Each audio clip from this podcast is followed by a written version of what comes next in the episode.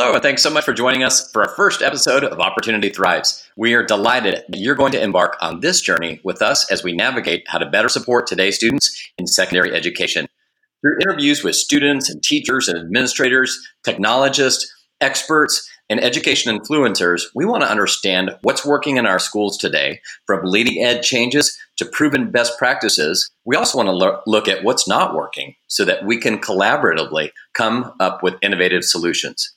Ultimately, as educators, we want to figure out how we can impact positive and lasting change for the students that we serve.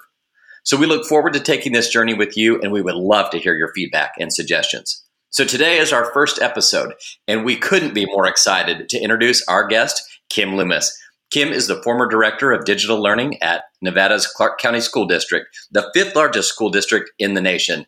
Today, Kim is the CEO of i3DigitalPD, and she's helping others across the nation grow high-quality digital learning programs. Kim, tell us about your journey through education. What brought you to where you are today? Thanks for having me here, Jason. I greatly appreciate it. You know, I always knew that I wanted to be an educator to help others see their potential and reach higher than they ever thought possible. I'm sure this comes from my childhood days when my family was on social services and I was being raised by a single parent. I always knew that education was the way up and out. There was this time when I was in second grade when I got in trouble at school for sassing. And my mother was so mad. She had a friend actually, talk to me about my behavior. The three of us sat at our small kitchen table, and this friend asked very nicely, "Hey, Kim, what do you want to be when you grow up?" And I replied, "A teacher." My mother was so mad. She stood up, slammed her hand on the table, and loudly said, "Teachers don't act this way." Well, apparently I cleaned up my act, as you can tell here, but I never wavered from that desire to be an educator, to help others, improve their lives. It was this desire when elementary, I always wanted to be an elementary teacher. In middle school, I decided I wanted to be a middle school teacher. When I got to high school, I thought, well, okay, if I want to be a high school teacher, I got to pick a subject. So I was sitting in my calculus class and I said, oh, this seems pretty easy. So I ended up being a high school math teacher. So after college, I taught about 10 years where I just continued to foster this growth mindset that I was always looking to expand my learning and expand the educational field with new technology and tools. My career path has been adventure in both helping, others succeed, students and adults alike. After leaving the classroom, I became a teacher trainer, a school administrator, a curriculum coordinator, high school reform admin, and a director for the online and blended learning. Recently, I retired, and so I get to share that love with everybody else. But school transformation is my passion. And again, I love sharing it with others. And so like you had mentioned, I do have my consulting company, i3digitalpd.com, that you can check me out on. Fantastic. Well, I think what's most amazing is that you sat in calculus class and said that it was easy. So you're already off to an impressive start, even at an early age. Something that I thought was really interesting is looking at your career track. You're an early adopter of technology in the classroom. So what drove you in that direction? It goes back to that growth mindset, right? I was always that teacher who was looking to push the envelope. I remember my first assignment here in Clark County, Nevada, Las Vegas, and they had these calculators sitting in the storage, and nobody else was using them. We had a department of like 5 math teachers, and I was the first to pull out those calculators in my math class. I ended up finding a laser disc player that wasn't being used and pulled that one out too. And then, as my career moved and video became more, relevant, I started using it. I was really an avid teacher. At one point in time in my career, I was teaching math at a career technical academy, and I would bring in math videos that would help students understand how math was being used in those career tracks, because I wanted to show its value. My goal was to make sure that students understood that education was more than just classroom. It was a way up and out, like it had been for me. And when they take ownership of their own learning, then they too can create this path of success. Later, as a teacher and administrator at the virtual high school here in Clark, I was able to open up more doors for students. I was always looking for opportunities to expand and enhance those learning experiences, pushing kids to engage and take ownership. As new technology came on board, more opportunities arose for students to take, deeper levels of understanding. Give you an example. When teachers partner with digital content, they can weave the learning between engagement with the digital content and the teacher's heart, right? That environment is ripe to have students take ownership and allow engagement. By having the digital content carry some of the burden, like the low-level instruction, the skills, the practice, then the teacher can push the students to these higher depths of knowledge, to application, synthesis, analysis, which will then open up really good opportunity, for that authentic learning experience for students, pulling in some peer collaboration and some communication, or what we like to call the 4 Cs. I like to call this model the CIA of blended. Curriculum, instruction, assessment, not guys in the black suits and the dark glasses, but the regular CIA, it's the foundation of every classroom. But in the blended classroom, there are some qualifiers.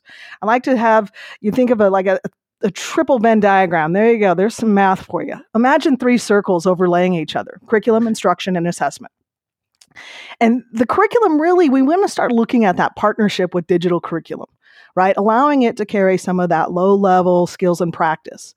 Then that changes the way our instruction is going to be. It's going to be more of a guided instruction, sometimes whole group, sometimes small group, sometimes one-on-one intervention.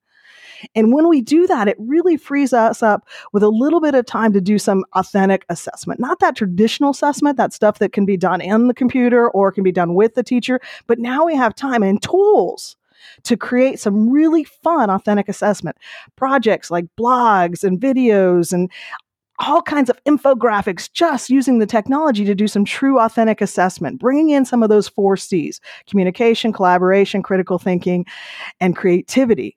This was the framework that moved over 100,000 students in Nevada's Clark County into blended learning environments by partnering with digital tools and content.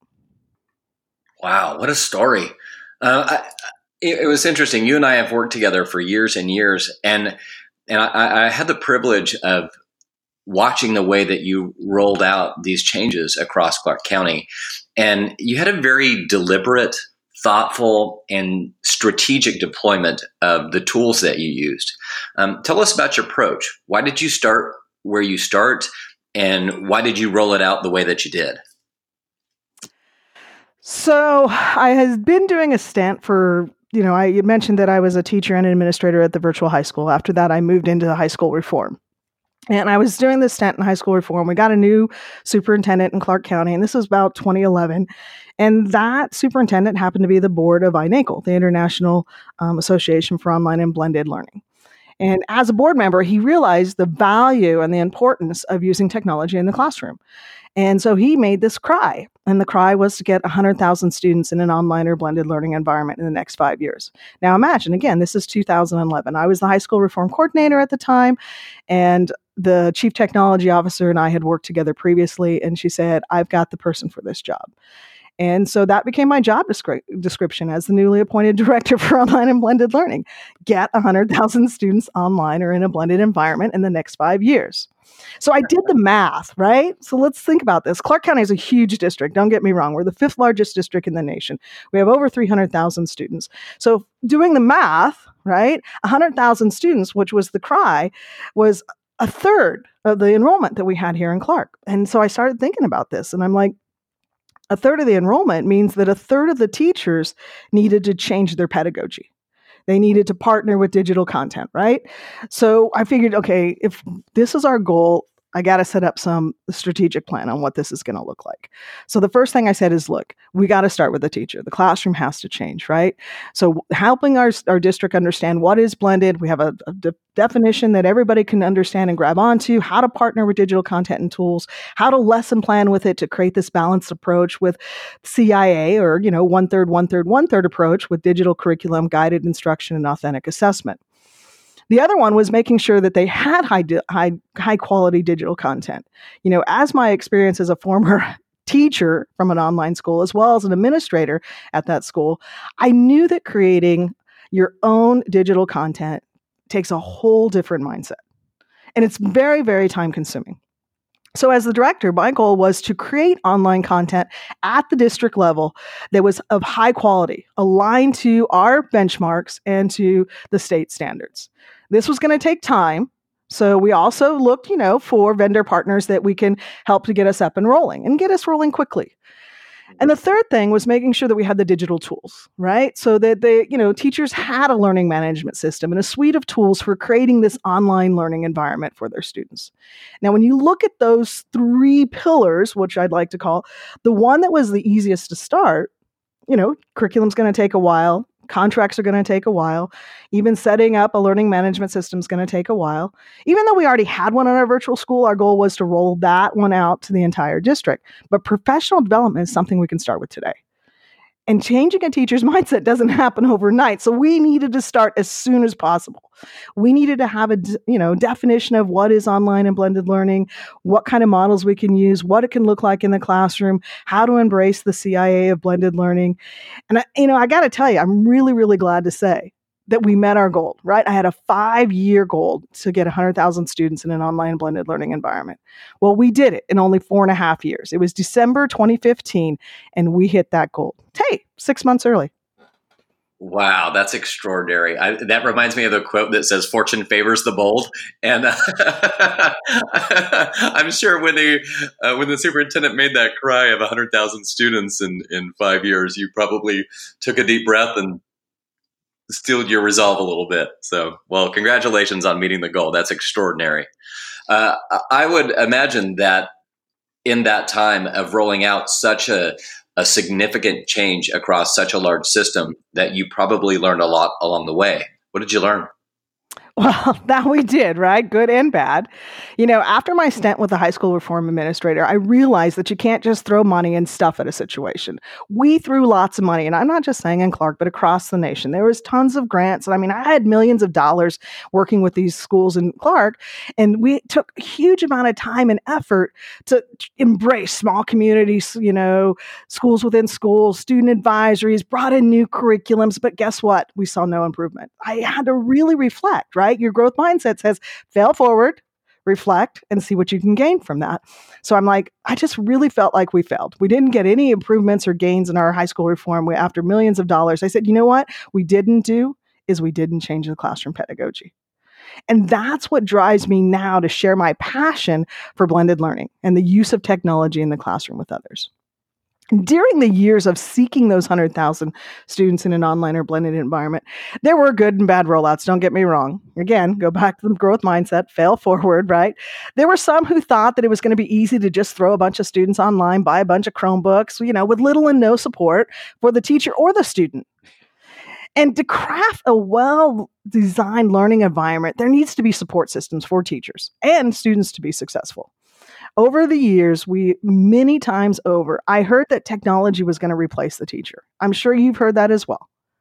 But believe me, no technology can replace the caring heart and the relationships that teachers bring to the classroom.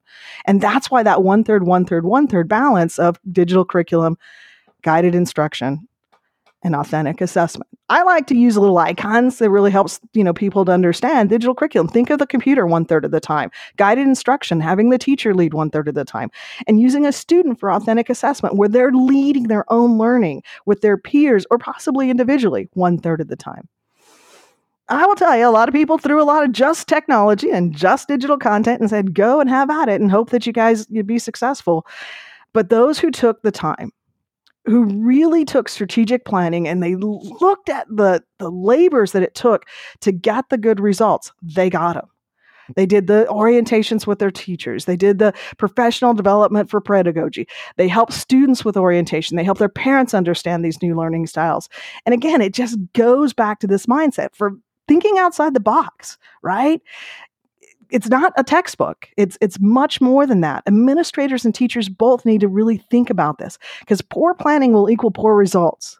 So you have to think through, what does that strategic planning look like? It's going to take longer. Yes, don't get me wrong. It took us 5 years to get to 100,000 students online. And we did a lot of failing forward and reiterating and just changing our ways. But I'll tell you what, those who took that time and labored through them, they got better results. I think of a term that I hear often that says, go slow to go fast. And it looks like that's precisely what you did with the upfront strategic planning. So well done on that. And well done for moving the needle for 100,000 kids. I know that you recently authored a book, Think Outside the Box. And when I read it, it seemed like it was a compendium of the things that you learned in your interactions with hundreds of different schools and teachers and classrooms across the school district. Tell us a little bit about the book and how people can use it as a tool to help them. Yeah, I did. It's funny that you say that because, you know, we had good and bad experiences, and I was able to compile a lot of those learnings with Clark in a book that I titled Think Outside the Box, the CIA of Blended, and 10 Plus Models for Secondary Schools. It's designed to help others to think through what they want to achieve when they partner with digital content. You know, oftentimes, you know, we see administrators or school districts buy technology, be it software, be it hardware, and throw it at their teachers and say, go and have at it. I like to call it, like you said, go slow to go fast. Another one that I like to use is the trust-mistrust relationship. You know, administrators trust that if I give you the tools, the hardware, and I give you the software, that teachers are going to be able to do great things with it because they're good. They know how to craft these things. Well, I will tell you, that's a trust that they're giving to teachers. Well, teachers trust that administrators and districts are going to lead the way. They're going to cast a vision and they're going to give them the supports and the needs of the professional development to move along. Well, what happens in this case, oftentimes there is no professional development. There is no, how do we change the pedagogy? How do I balance, you know, digital content with what I'm currently doing? Because it is a mind shift. And that mind shift is going to take not just change, but it's going to take coaching and guiding and leading the way with a vision like CIA. And so helping them, you know, in this book is designed not only on what does it look like to lesson plan, how does it look to balance the thirds, but it also has 10 programs of I've seen across the district. And, you know, if you're thinking about creating maybe, you know, a blended learning environment, what could it look like? And I'll tell you, in the book, you get to hear some of the good and bad stories of what I've seen at over hundreds of thousands of schools and students here in Clark County. Remember, we are the 5th largest district in the nation. We had over 40 high schools, over 60 middle schools, and hundreds of elementaries. And we had blended in about a third of them. So you get to hear some really cool stories. You know, and I continue to grow on these ideas with my blog that I carry on my consulting site, i3DigitalPD.com. Matter of fact, there's a great new blog up there about evaluating. Even if you have a program currently in place, how are you evaluating it? And so my recent blog was the 4 Ps. If you got a program in place, or if you're thinking of putting a program, definitely check out that blog. Again, it's on i3DigitalPD.com. Excellent. Well, I think what's interesting about Clark County is it's almost a laboratory, and you have so many different possibilities to experiment with. And I saw that over and over. Really, really neat stuff. I think one of the most vexing challenges that I see for districts is that they're working with students that don't always fare well in a typical classroom environment. And it's interesting. I hear districts label them different thing, like, oh, these are our at-promise students, which I actually really like, because to me that says a mindset of growth. I hear this student population that struggles. Sometimes they're designated as at-risk or struggling student population. And thinking about Clark County in particular, it's a large district, it's an urban district, it has many of the challenges that are prevalent in urban impoverished environments. You know, you have transient students, you've got a lot of English language learners, you have students who come to you with a myriad of gaps in their foundational learning. When you ran the blended and online programs in Clark County, and when you consult with districts, how do you guide them to navigate these challenges? Yeah, that's a great question. Like the title of the book, I always try to help my administrators think outside the box, right? To look beyond the student information system, beyond the bell schedule, beyond what we already know and do, right? Today's world has changed, yet many of our classrooms are still stuck in this old pedagogy. And I used to say in high school reform, students are voting with their feet. They were just walking. They were dropping out of schools because they were bored, right? And it's in today's day and age, I mean, they're consuming digital stuff every day from on their phones, on their laptops. And we have to really think about how to change our classrooms to match the environment that looks actually like what they're going to go into.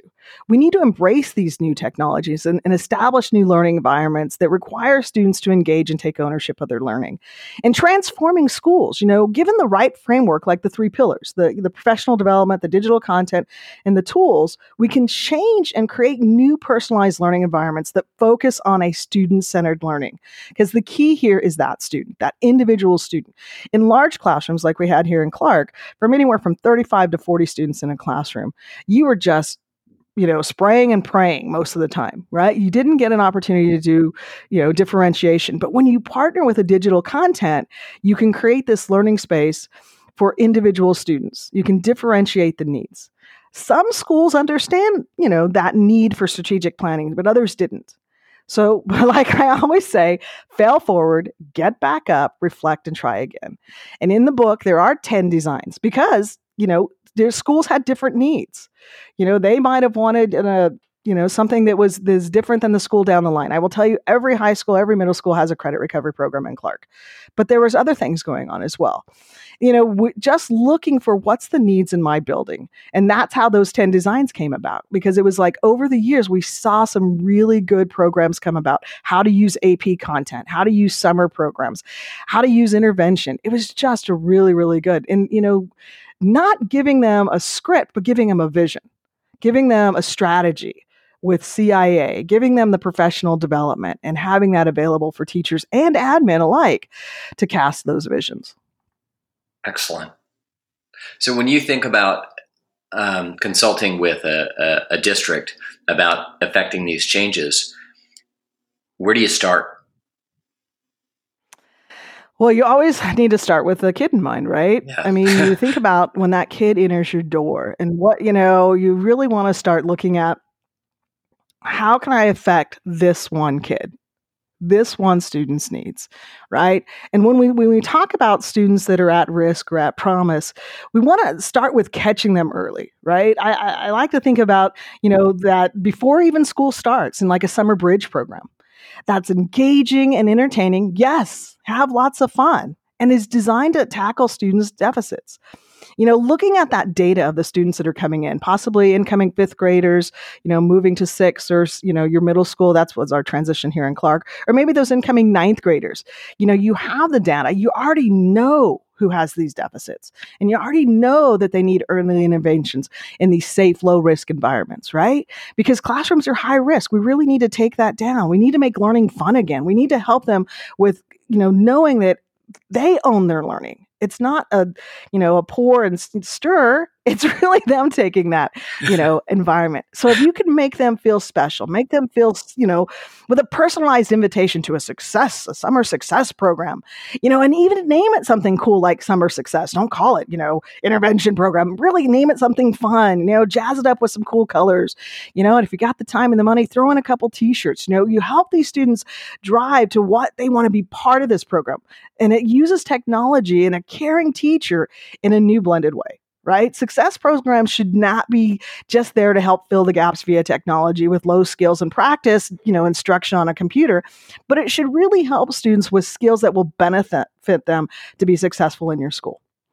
Have, a campus orientation, do walks, have highly interactive, engaging peer collaboration activities, do some hands-on, deeper thinking skills with your teachers, really get the students engaged in learning. And yes, try to fill the gaps with some, skill and practice with the technology. Again, that balance. This is an opportunity to set those students on a path to success before the school year starts in a new school, as well as building those foundational skills that they can carry into their classrooms, all of their classrooms, and succeed and be achieved. I love it. You can hear the enthusiasm coming through in your voice in this. So you're clearly in the right role. So once you've started there, where do you go? What's your next step after you catch them early? Well, ideally, you want to catch them early and you invite them to this fun and engaging program, but they're not all going to show up, right? So you still have these students with needs. So I'm a big fan that, again, coming back from my high school reform days, let's set up some type of advisor or exploratory program for every student, right? For every student that helps them learn how to take ownership in their learning. And you can do it in those early grades, right? Or you can do it throughout your school. It's really up to you how you want to do it. But ideally, what you want to do is create this learning space that is building the techniques and the skills that will help students become successful in all their academic classes, such as note-taking, time management, test prep, all those cool advisory type things. Hey, but let me tell you what, don't just teach them how to take notes, how to manage time and prepare for tests.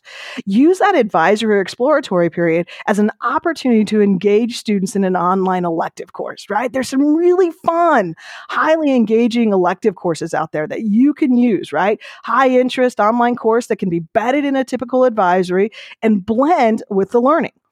Again, going back to that 1/3 digital content, 1/3 guided instruction, and 1/3 authentic assessment.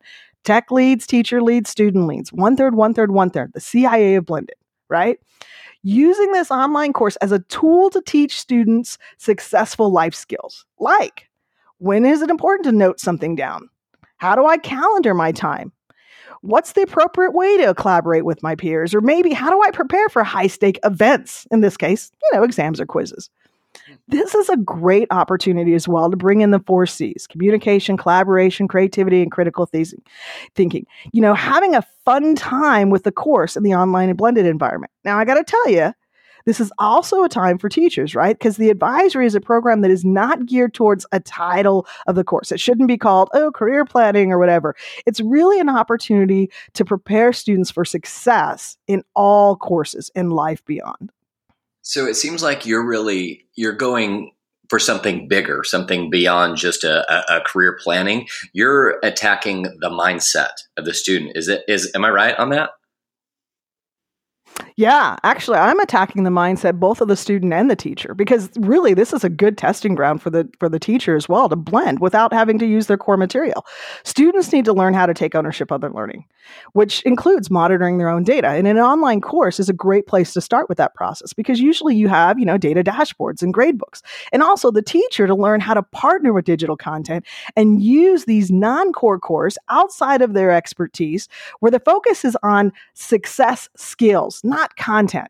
It's about interactive collaboration. Again, not so much about math, English, social studies, and science, but activities that you can coach students through and help change their mind shift, as well as yours, to realize that digital can be a partner in the classroom.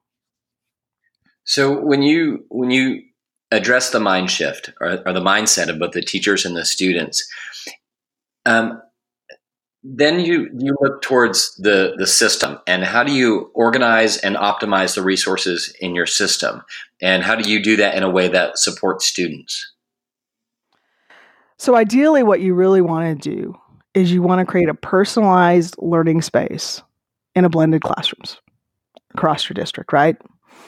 So such that students have this personal digital learning space, and where the teacher partners with this digital content, and each student is provided an individualized learning space that they can come back to.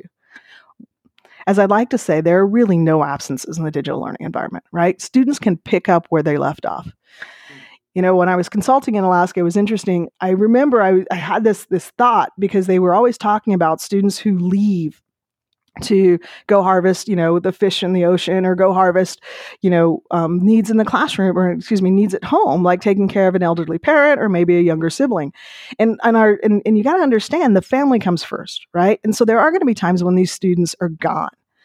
But what the native Alaskans think is, look, the old teachers were the wise men in the village, and when the whole village went out and harvested something, that wise man just picked up where they left off. So the educational experience picked up where they left off.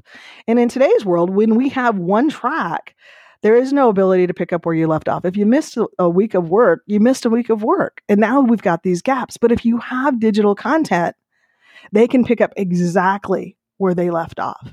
And that's the key, why it's so important to think about using the digital content. It goes for students that, they can slow down videos, or they can speed them up, they can rewind them, and they can even move ahead if need be. We don't worry about absences. So when you partner with digital content, students can take ownership of their learning. Again, slowing down or speeding up, and they can determine their own pace. Oh, I need to hear that again, or oh, hearing it once is enough. And sometimes the time, because maybe I can't do it today because I'm absent, I need to take care of a younger sibling, or I can do it tonight after school, and the place. I could do it in the library. I could do it at home. I don't have to be in the four confined walls of the classroom. Of course, the teacher needs to maintain a minimum pace, even if it's just by the end of this period or the end of the week. This ensures that they can stay on benchmarks and they're being kept. But by using the individual data points, they can help guide and coach the students that are falling behind. Pull a small group, address group misconceptions in whole group settings, even stop the digital learning, right, for full days, full weeks even, so that you can address those power and essential standards and have students work in peer groups and collaborating. Again, it comes back to this classroom where there's a balance of one-third, one-third, one-third. Digital curriculum, guided instruction, authentic assessment in the blended learning classroom. Ideally, if all of our teachers moved this way and provided these personalized experiences, we would be an ideal situation. So, one step at a time, if you've got a grade level or you've got a content area, kind of focus in on that. There's also this opportunity to use some adaptive software to maybe doing a gap fill. But again, I've seen situations where it's not really supposed to be about skills and practice and that low level understanding. It really should be about creating an environment where students can be successful, also blending the environments. Too often I've seen, software programs that are like ran for a period of the day. No student wants to have a full period of every day where they're logged into a computer for skills and practice. It's got to be really a balance where the teacher can pull in some real world applications, where they can do some peer community, collaborative type work, blend the learning, and you'll get more success. And students will start owning their learning. It's funny, as you were talking, I was just thinking, if I were sitting next to you in calculus class in school, that I would have been the one who would have needed to rewind and re-listen and take all the supports I could get. And that would have taken me a lot longer than it took you to get through calculus. And actually, that's hey, the cool thing is we're in a podcast, so you can rewind this. Yeah, exactly. You're exactly right on that, because you just gave us a lot of information. And but it kind of prompts my next question is, when I think about students who have significant gaps in their foundation of learning, how do you tackle those skill deficits, and how could you even potentially get ahead of them? So this is really a great place to start thinking about, in the moment and remediation as needed. It's important to ensure that students don't continue to create these learning gaps, right? So as soon as we recognize a gap, let's say they're in my high school algebra class, right? The teacher needs to consider that in the moment remediation. Often this comes at a checkpoint, such as like a test or a quiz. And again, that partnering with a digital curriculum, teachers can provide unit recovery. I mean, opportunities where students can relearn and retest when they fail a concept, right? That's really important. Again, I know that I've seen these labs with just kids sticking on software that's all skill and practice. No. In the moment is so important. So when you partner with digital curriculum, teachers can use the data also in their algebra, and we're going back to my example here, to target students who are in need immediately. If they're not progressing or they're really not understanding, I can pull a small group while the students are working. My other students are working on the text, or they may even be working on digital exercises. But I can pull that small group and I can target those deficits in the moment, before they get too deep, before they get to that high risk test. Adding in some peer-to-peer interactions and small groups is also effective in ensuring that students have support systems. They understand that they're not in learning alone, right? You and I live in a business world where we're not in this alone. We're still held accountable to our peers, right? So help them build those 21st century skills with those 4 C's, right? Where they can, when they begin to struggle, they know that, look, I've got a friend, or I've got a teacher, or I've got a video here on Khan Academy, something that helps them understand in the moment remediation and helping them take that ownership of their own learning. So what about students who... I think about you as a teacher. What about students who had come to you and already failed courses, or what about students who, in your care, they continue to fail or fall further behind their peers? So you got to. again, right? I told you I had a growth mindset in the beginning. Let me tell you a story. In my early years of teaching, I hadn't even contracted yet. I was still in my student teaching, and I had come in doing a student teaching in Fresno, California, of all places. And what had happened is they had students who failed first semester algebra. Now, in the box, in the black box, those kids were going to have to make that up over the summer, right? But we have to think outside the box. So my master teacher came to me and she said, Kim, what I'd like you to do is I want to give you all the students who failed first semester algebra. And that's going to be your caseload first year, pre-service teacher, right? And what I'd like you to do is you're going to work through them this semester during college, and we would like to offer you a job to teach summer school to teach them the second semester, so that when they finish this school year, that they have a full year of algebra. So, I mean, already there, we're thinking outside the box, right? We're already start thinking outside the box. And that's what, you need to start thinking about. You know, we talk about remediation in the media. Too often I've seen programs that wait till they're juniors and seniors and try to do credit recovery, right? Recover as soon as possible, right? And create an environment that works for them. So you want to set up these support systems, the earlier the better, so that students can have the skills that they need to take ownership, right? And teachers can catch those deficits before the grading periods or remediate in the moment, right? It's too bad that we have to wait until they fail a semester grade that they can recover it. That doesn't mean that they have to wait till their senior year to recover it.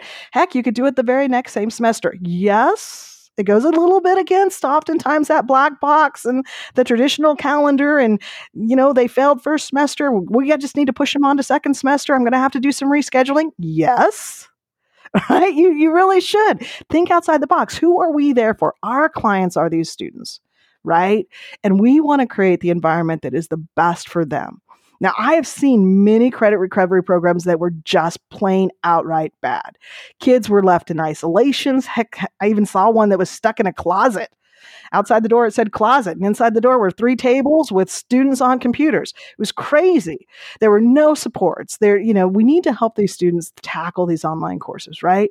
Students lacked the ability to master content in that traditional classroom when they had a core teacher in front of them every day with peers beside them learning the exact same material.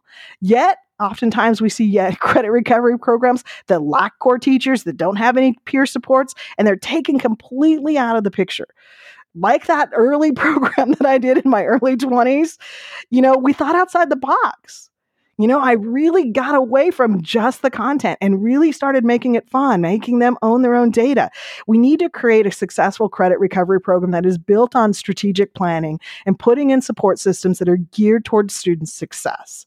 Of course, it's always important to remember that online courses in the digital recovery program are always subject to NC2A non-traditional programming. So again, that's another reason to be strategic about student-teacher relationships and interactions with digital content. You were making me laugh as you were talking through this, because I think there's so many instances that I have seen where our pre-service or first-year teachers are thrown some of the most challenging students at them. And so many of us, that was sort of the sink or swim moment of the equation. And thank goodness many of us stayed in that. When you go beyond just infusing technology into the classroom, but disrupting the model of a traditional classroom, your book talked a lot about that. What does that look like? So again, goes back to thinking outside the box, right? How can we create a system that has a full surround and high quality support systems, right? You don't have to go school-wide, but it could be really targeted and strategic, right? And that's kind of what the 10 models are. Some of them are targeted. They have a very limited population, but those are the kids that are at risk or at promise, right? And this may look like a small school within a school designed for a specific target group, like maybe a senior graduation academy. Again, Words matter, right? Don't just call it a credit recovery program. It could be a graduation academy where students who are in need for additional supports meet a timely graduation. I've seen programs where they've actually allowed the kids to come out half a day, some of them full days, where they're working with core content teachers in their original credit classes as well as their recovery classes so that they can walk with their friends at the summer graduation. Or possibly think of a flex academy that allows students to flex time outside of daily periods and quarter grading, right? To focus on maybe one or two courses at a time so that they don't have to do all 6 content areas, but maybe 2 content areas. And don't take electives away from kids. That's why they come to school. They enjoy their electives. Don't let core be the thing that drives them away.